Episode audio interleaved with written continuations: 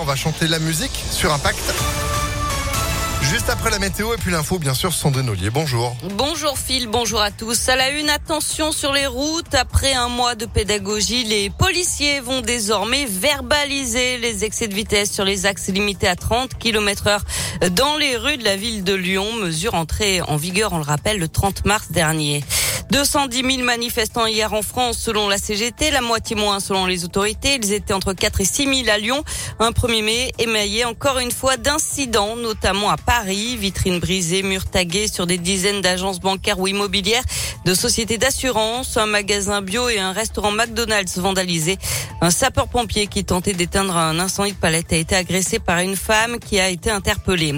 Un nouveau féminicide à Vaux-en-Velin. Ça s'est passé ce week-end dans la nuit de samedi à dimanche. Femme de 36 ans a été mortellement poignardée à son domicile devant ses enfants. C'est l'un d'eux qui a appelé les secours. L'époux de la victime âgée de 39 ans a pris la fuite dans un premier temps avant de rapidement se livrer au commissariat. Il se trouvait toujours en garde à vue hier. Europe Écologie Les Verts et la France Insoumise ensemble pour les élections législatives. Les deux partis ont conclu un accord historique dans la nuit. Les négociations continuent encore avec le PS et le Parti communiste.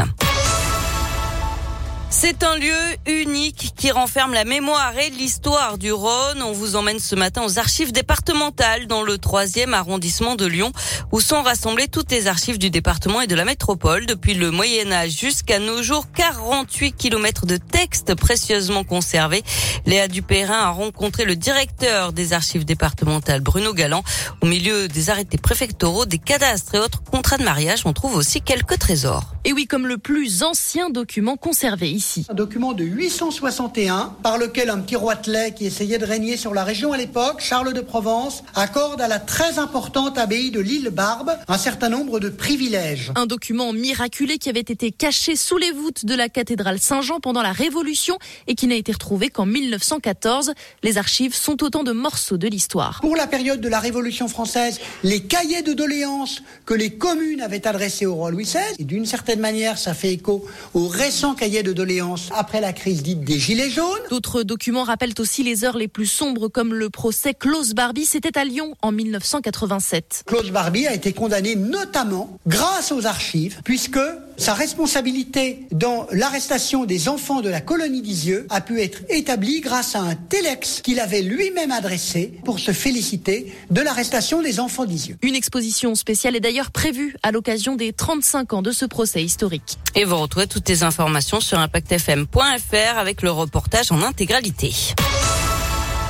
On passe au sport avec du foot et la victoire de l'OL à Marseille hier soir. 3 buts à 0. De quoi entretenir encore l'espoir d'accrocher une place européenne alors qu'il ne reste que trois journées de championnat à disputer.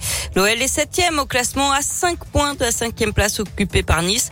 Prochain match dimanche prochain à Metz, la lanterne rouge du championnat. Toujours en foot, mais féminin cette fois, Lyon est en finale de la Ligue des Champions après avoir battu en demi-finale. Retour ce week-end le PSG, 2 buts à 1. La finale, ce sera le 21 mai contre Barcelone. En rugby, large victoire du Loup samedi sur Montpellier, 43 à 20. Les Lyonnais sont cinquièmes du top 14. Enfin en basket, Lasvel a battu Le Mans hier soir, 86 à 74. Les Villeurbanais sont deuxièmes du championnat. Prochain match dès mercredi à Gravelines Dunkerque. Et pour les rencontres à domicile, vous pouvez compter sur nous tous en tribune avec Impact FM à tout moment, impactfm.fr.